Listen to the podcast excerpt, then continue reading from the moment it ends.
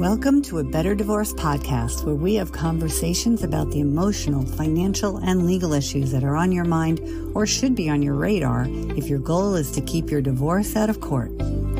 I'm collaborative divorce attorney and mediator Andrea Vacca, and I know that how you divorce matters to your long term well being.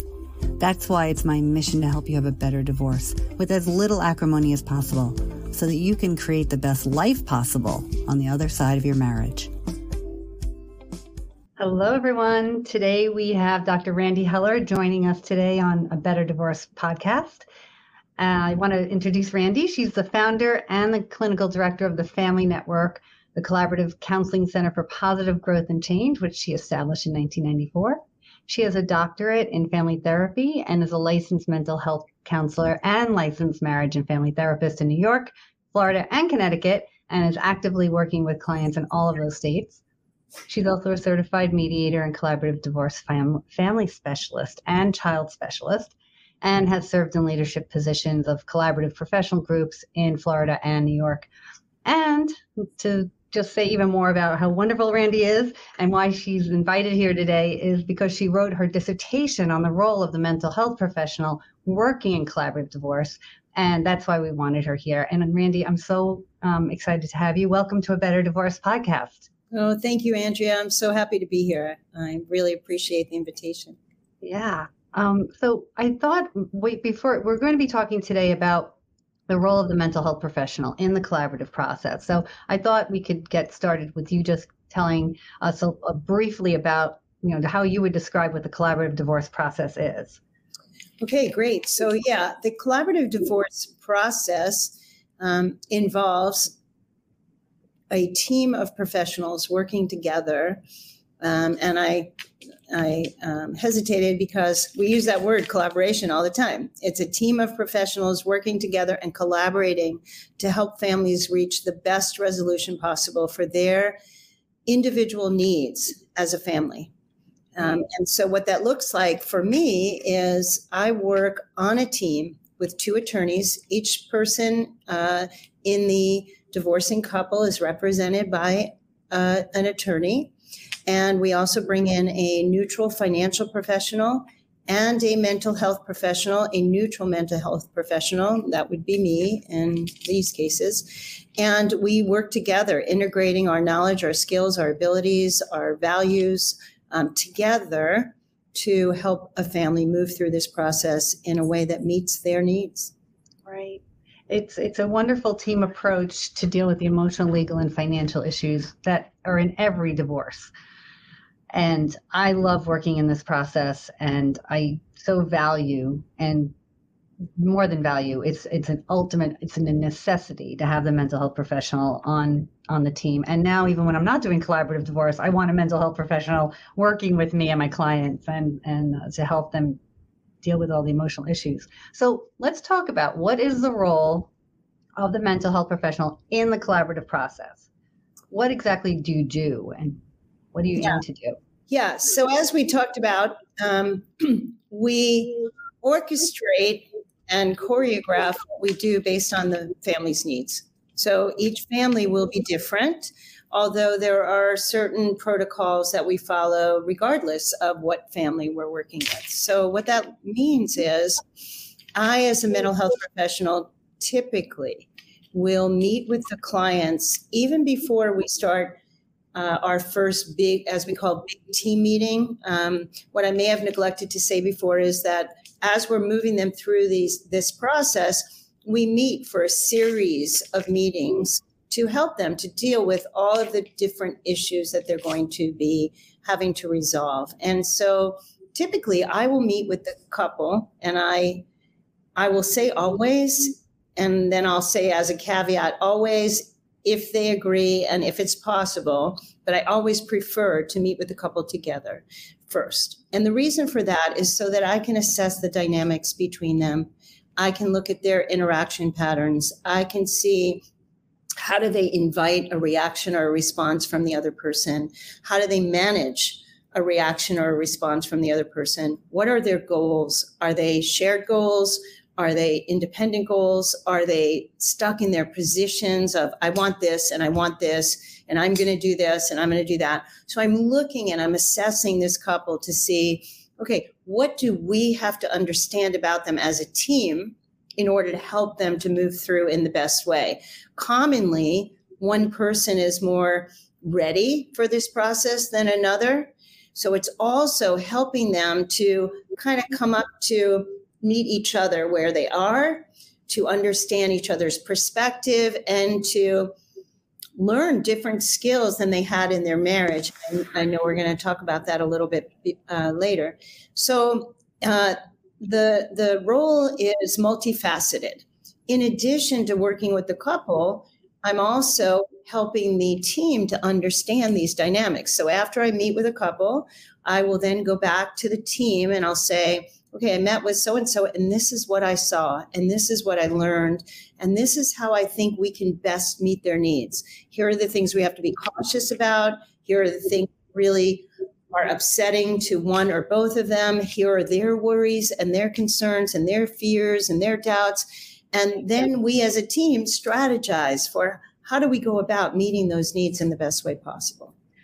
It's so helpful to have that perspective, that neutral perspective, because I hear, I'll hear from my client what's going on for him or her and what's going on for the other spouse, how they're reacting. I can see it. I could try to coach a little, but to have the perspective from your from what you're seeing and how they're interacting and the triggers that they're each reacting to, how they're triggering each other or being triggered, it's invaluable. And how we should temper our questions, how we should best bring our, you know, for those clients that are in different places, and they always are, no one has ever come to the decision for a divorce at the same exact time. Right. And sometimes it's quite extreme. Someone's been thinking about it for two years. Somebody just found out last month. you know, you might have that situation. And so how do we move having your advice on how we can move one person a little faster and slow the other one down you know um, the words the actions it's so important yeah um, to help balance the, the emotional um, bring balance to the emotional imbalance yes and uh, to that to piggyback on that sometimes there's a power imbalance yeah. sometimes one is and i'll say more oftentimes one is more sub- submissive. One is more assertive. One is more well versed in the finances. One is more uh, adept at handling the children. So it's about equalizing that and helping helping to balance that as well. And the other thing mm-hmm. is emotions are in very different places and emotions run through the gamut. You know, one day they could be so angry and hating each other, and the next day sad and lamenting over this decision to divorce. So it's also about helping the team to understand the gamut of emotions that are gonna uh, are going to play out. One more thing is oftentimes I meet with couples and they're still living together. They're going through this process and they're still living together. So we have to figure out a way to help them to manage living together while they're going through a process that's going to pull them apart, if you will. Exactly. And if they have children, I mean, I think um, such an important role of the mental health professional in the collaborative process is to help the clients with their parenting plan. And when they're still living together, maybe helping them to start seeing themselves as separate parents and how right. to co-parent while living together and trying out different schedules or doing something different and new how to talk to the children how to tell them about the divorce you play such a big role in that too yeah. do you want to say anything more about the parenting aspect sure as a matter of fact right before this podcast i was on um, with a couple who've decided to split and they have a four-year-old and uh, one of them can't afford to move out yet so there's a lot of conflict, and they're living together again with a four year old child. So the first thing we did was establish ground rules for living together under these circumstances and living parallel lives under these circumstances. And when I say parallel lives, I mean their lives are no longer intersecting around their romantic relationship. Their lives are now intersecting around their child. And so, how do they navigate that? When do they, when don't they? You know, when do they call the other person? When do they discuss issues? When do they, you know, do they eat together? Do they, what do they do together? What don't they do together? And how do they decide? Inside that. So helping them to navigate that. And then once they separate, okay, how do they manage time sharing? How do they manage um, really understanding the needs of the child? And that's a really hard thing. It's a really hard thing to help them to separate their own needs, their own pain, their own emotions from the needs of their child or children and what they're going through. And so I really try to help them to focus on the needs of the child. And that's hard to do because they're grieving. They're grieving the relationship. It's so hard. And that's why having the mental health professional to help provide that guidance and sounding board for them when they're not in the room negotiating or talking about things but to always keep the children front and center. If they can both get on that page even it makes even the financial negotiations even a little oh. easier because we have a, a common you know goal you know. Correct and it's about you know i always remind them to keep their eye on the goal and keep their eye on the ball if you will. I refer to myself when i'm in this process as the bumpers on the bowling alley. So i don't know if uh, any of you out there have little children and have taken them bumper bowling. But what happens in that in that context is that when the ball goes to the gutter, there's a bumper that pops up and it pushes them back to center. And that's how I see myself in this process. I keep them centered and I keep them with their eye on the ball and their eye on the goal. And I will say this in all of the matters that I've worked on, and I've worked on many, when there are children, the goal is most often the same.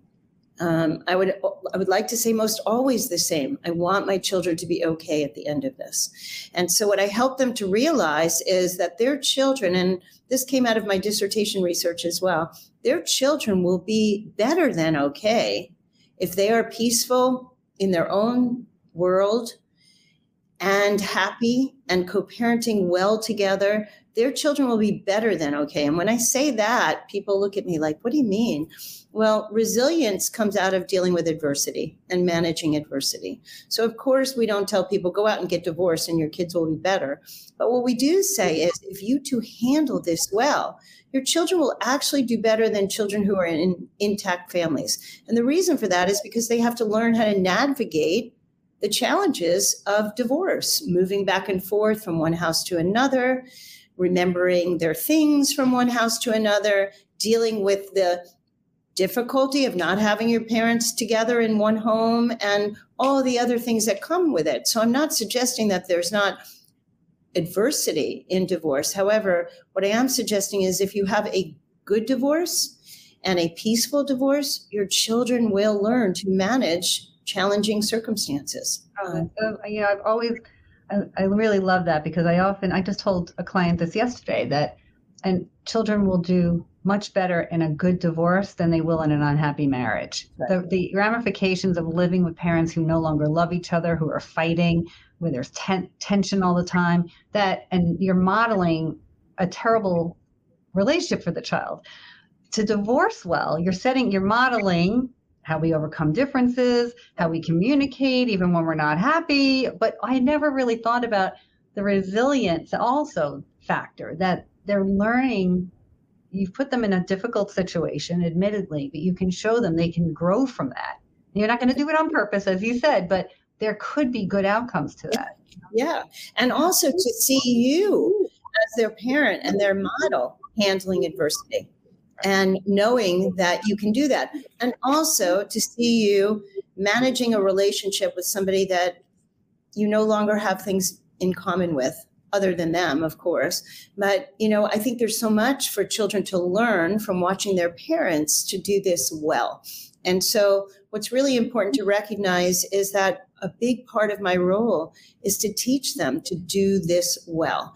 And i say that with compassion because if most people coming through the divorce process knew how to solve problems, communicate well, show respect toward one another, parent cohesively, they probably wouldn't be getting divorced. Probably. And so I and so I talked to them about that from the get-go. And I normalized that for them that you know, it makes sense that you don't know how to do this. It makes sense that you are communicating with aggression or what seems to be disrespect or anger and hostility because you don't know how to do it a, a better way, um, to quote the title of your podcast. And yeah. so we are teaching them, we are there to educate and teach them how to do it better. Um, and I can tell you that so often they really appreciate it. And I can tell you that there have been times where people have said to me, I wish we knew you before. And perhaps if we knew you before, we wouldn't be here. Or we're so grateful to be learning this because also what it does is it sets them up for future relationships, right? So they don't continue to repeat the same patterns in the next relationship and the next relationship as they have in this relationship. So there's a lot of learning that can go on in this process as well. Right. Learning learning about yourself, learning about future relationships, teaching your children so they can learn differently. Yeah, it's and I if you don't do all these things, if you don't try at least try to figure out and manage your emotions, they I guarantee it will hijack your ability to make financial decisions, legal decisions, practical decisions. Mm-hmm. You will not have good outcome. It, it, it will be very short lived. It might be based on guilt. It might be out of frustration that you come to an agreement or exhaustion. You, right. Those things will happen if you don't set yourself up earlier on to start recognizing what you're feeling and what you're dealing with and yes. how to handle that. And, and if I can um, add to that, Andrea, all of what you just said is emotionally charged right? So financial decisions are emotionally charged. Will i have to will i have enough to live on after this?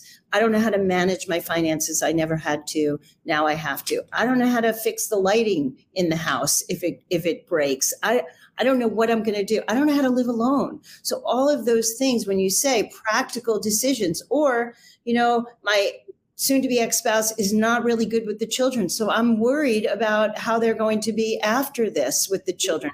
So all of those practical, financial, and legal decisions have an emotional component. And so that's where my role is so, I think, important in helping everyone to talk about these. Um, in the midst of that emotional charge. And let me add so it's not only the clients that I help to manage um, when I'm working on a team, it's really important for me to help to I don't want to say to manage the professionals, but help the ma- the professionals to manage their biases, their emotional reactivity to whatever's going on in the room, their uh, needs and interests in the process, and to help them also to keep their eye on the ball and to know this is not about them. At the end of the day, you go home and this family has to be on their own without you. And so making decisions for them is not okay. Guiding them to decisions, sure, that's what they were there for. Speaking for them, not okay. That's what they're there for. We need to help them. And the thing I love most about the philosophy of collaborative divorce is that it's a client driven process. This is their life, their family, their children we're not a judge and jury. We're there to guide them and support them and help them and walk through this with them. But we're not there to control it or control them. And that's really important. We want to empower them with skills so that when we do go home at the end of the day, they can manage their lives without us. Right. And they're not calling with emergencies and they don't know what to do. And they know they, it, it's a much calmer um, way of when issues come up they know they have the team there. But right. to get back to the uh, to the the client or the attorneys when i was litigating many years ago i i definitely know with it was so much easier to go to get triggered by the work you were doing because you only saw one side. You only saw your client. You only identified with your client. And it was very easier to start taking things personally. And sure. i would always try not to. But i can see with my you know the other attorneys that would happen so easily. But in the collaborative process, because you're actively talking to the other spouse, you're engaging with them, you're asking them what's important to them, you're hearing them directly. It's not through the filter of their attorney. Right.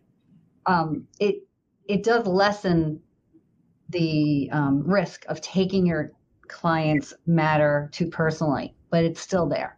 Yes, it is. And it is still there. We are human. We connect with our clients. We're worried about them. We want the best for them. And sometimes we, we can lose perspective, even though we're in the collaborative process. So having the mental health professional on the team that I could call and say, hey, I don't know if I handled that that well. I don't I don't think I asked that question right during this meeting today. Can you give me a little coaching? Like what what was going on? You know, right. I don't want to react like that. I'm not this is not a deposition. I don't want to be questioning the other client like, right. isn't it true that this happened? You know, so um, you know, helping me be at my best. Yes. As a professional is really important too. A hundred percent. And and you mean well. Yeah. But you don't even realize when you're biases are coming in the are entering into the room. You, you you just don't because you're focused on the one entity. So a lot also of what i do is help people to understand all the perspectives that are going on in the room simultaneously. And there's a multitude of perspectives. We all come into the room. We can say we're unbiased but that's not true. And so it's really important to recognize that we do have a bias and try to understand it. And so I try to neutralize those biases. And I try to help everyone to understand divorcing spouses as well as the professionals what's going on underneath the behaviors. Why is somebody acting a certain way? I can just quickly give you an example of a matter that I was working on, and one of the attorneys got furious with the husband because she said he wasn't quote acting collaboratively and so she actually got up and went across the table and I called a break, which is another thing that I do. I called a break and I went into a room and I talked with her and I tried to help her to understand what he was seeing in that room, what he was experiencing in that room that she didn't even recognize.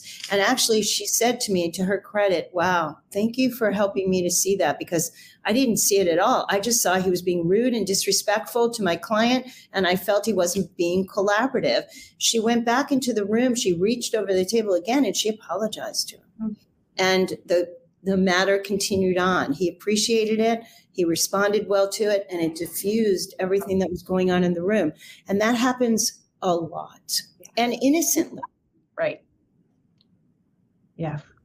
Well, let's talk. If, if somebody was listening to this and was interested in, in thinking, well, maybe collaborative divorce is something I should consider, um, or what other process might be right? Like, how can you help a couple figure out if collaborative is right for them or if another process would be better? What, yeah. How do you do you work with couples to de- help determine that? Yeah, great question. So other mental health professionals oftentimes and sometimes attorneys as well will refer clients to me who are contemplating divorce and they will refer them to me because i am neutral and you know i can work with them in a multitude of capacities so i don't really have any investment in what they choose other than trying to steer them away from litigation to be honest because i think that's oftentimes a lose-lose for families. So they will come to me and i will sit sit with them and i will discuss all of the divorce options that they are available to them. And what i need to understand is the magnitude of their issues. You know how long have they been married do they have children? What does their marital estate look like? I'm not a financial professional but i can tell if you know somebody's got homes in various states or countries and assets and a shared business or things like that you know what kinds of things do they need support and help to untangle and unravel and separate? And how much support do they need is really the key for me. So if I'm working with a couple and there's minimal issues and minimal things to be decided and divided and maybe not even any children, then a, you know mediation might work for them. Um, but if there are other issues, and I think more often than not there are that require them to have an advocate in an attorney and uh, and I say a non-adversarial advocate in an attorney who can help them to understand some of the legal dynamics that they may not even understand and financial issues that they may not understand, then I think a team really works well because we each bring discipline specific skills to the table and knowledge to the table. And then we share those skills and we integrate them to help people to move through this process and deal with the emotional, financial, and legal issues that come up in a divorce. And so, more often than not, I am recommending the collaborative process. And the truth is, you know, people say, well, you know, you're paying for a full team. That's a lot of people to help us to move through. However, what I believe is that if each of us can help them resolve the uh, challenges that they have in each of these different areas, it will be more cost effective and they'll have a better outcome. It's an investment. And, outcome. I'm sorry, I spoke over you. That's all right. I was saying they'll have a sustainable outcome. You know, we can settle almost anything. If we're any any of us are any good at mediation and communication, we could probably help them to settle almost anything. But will that settlement be sustainable? Exactly. I, the, I you know, it's I see it as an investment, and uh, you might lay out a little more in the beginning because you're hiring your two attorneys, you're paying retainers to the to uh, you know the other neutral professional, the financial and the mental health professional. But then you're working with on the parenting issues at a much lower hourly rate with Dr. Heller than you are, you know, with with you know me or the other attorney. Like to, to think about it, you know, one professional helping you work out a parenting plan versus you know two attorneys. It's not necessary usually. Right. Um, and I'm sorry, but I'm going to interject there if I can and we're trained and educated in child development.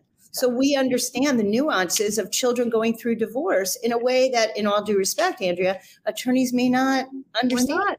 We're not, and we're not trained in financial analysis either. We can we can spot the issues. We know what other parents have done. We know what other cases have looked like, but we we're not we're not we don't have an expertise in that. So I see it as an investment and because you're going to have that durable agreement, you're going to have an agreement that has fully looked at all the different issues, make, make sure you've come to an agreement that works for everybody in right now and looking forward. You know, when people end up in court, it's only, you know, what happened in the past and what's the future, what's the present going to look like. They can't tell you what to do in the future. The collaborative process allows the clients to really look at what happens when this changes? What if this happens? How will we deal with that? What's our dispute resolution model? How who will you know who will we work with? Like all those things that can cause problems later are not going to cause problems because we've we've put time and effort in now so you don't have to worry about it later. So the emotional costs and the financial costs are lessened. Yes. By making this investment. If it's the right process for you it's like Goldilocks and the Three Bears, right? It's like maybe it's too little, maybe it's too much, you know, or just right. You have to find the process that's just right, but don't make cost the initial outlay the only factor in that, or you will be, you know, sorely disappointed. Right. And so. the other thing is we we sit together and we can strategize based on the client's needs. So we don't all have to be in the room all at the same time all of the time we as you said i'm working offline with with the clients um, on a parenting plan so they're not paying for professionals uh, to sit with them and discuss their parenting plan or finances we come together at various stages in the process but we're not you're not paying all of us all the time. Um, and so it can be more effective. The other thing is, if I can help you to deal with your anger, your frustration, your hurts, your wounds.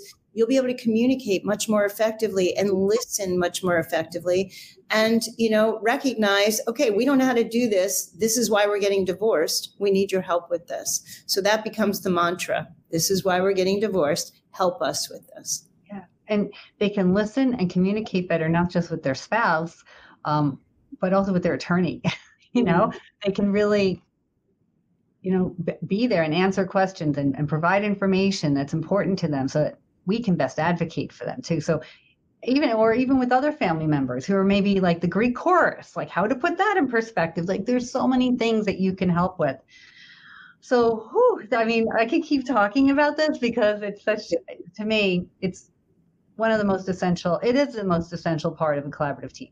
And for anyone to think just you just need two lawyers who agree not to litigate that is not what collaboration is. Right. Without the mental health professional, you don't even have a collaborative collaborative team, if you ask me. So. And you know, the struggle we face is that oftentimes couples have been to marriage counseling and it didn't work for them. They're getting divorced. So when they hear mental health professional, they think we don't need that. We're not crazy, and we've already tried that. It didn't work. This is a different process. We're not doing therapy. We are helping them to build skills that they didn't have in order to move through the divorce, not looking back at what went wrong, but looking forward at how can we do this better? Right. Again, a better divorce. A better divorce. So that leads me to my final question. What is your one better divorce tip? Yeah, so my one better divorce tip is have compassion. Have compassion for yourself, have compassion for your partner, even though they're going to be your ex spouse. Neither one of you began your marriage thinking, okay, this isn't going to work, we're going to get divorced. You both began your marriage, in most cases, with a thought process of, you know, we're going to be with each other for the rest of our lives, perhaps, or hopefully. Or so have compassion for the fact that it didn't work together. Together. And if you have children, be grateful that you came together and the best thing that came out of your union was your children. So, you know, you learn and grow, and you can do that with compassion. Thank you. And I love that, you know, have compassion for yourself too. Yeah. You know, it, it goes both ways. So thank you. Yeah. Well, so Randy, thank you so much. What is the best way for people to reach you and find out more about you if they want to talk more? Yeah, thanks. So um, in New York and Connecticut, you can reach me at uh, 646 717 6718, or you can uh, contact me at the family netwk at aol.com. Yes, I know it's antiquated, but so am I. Um, the family netwk at aol, and I'd be happy to talk to you and and help you in any way that I can. Great. And what's the website? Oh, so, yeah. So for right now, you can reach me best at www.familynetworkflorida.com. However, I have a presence, as Andrea explained, in New York and Connecticut and Florida as well. Yeah, you're everywhere. All right. Well, thank you, Randy. And um, thank you, everyone, for joining us. This has been another episode of a Better Divorce podcast. Thank you for tuning in, and we will catch you on the next episode. Thank you. You've been tuning in to another episode of a Better Divorce podcast with Andrea Vacca. Thank you for subscribing, leaving your positive comments and reviews, and sharing the show with others. You can watch episodes at vaccalaw.com, YouTube, LinkedIn, and Facebook, and you can listen through Apple Podcasts, Spotify, Google Podcast, and more. Bye for now, and remember, you can have a better divorce.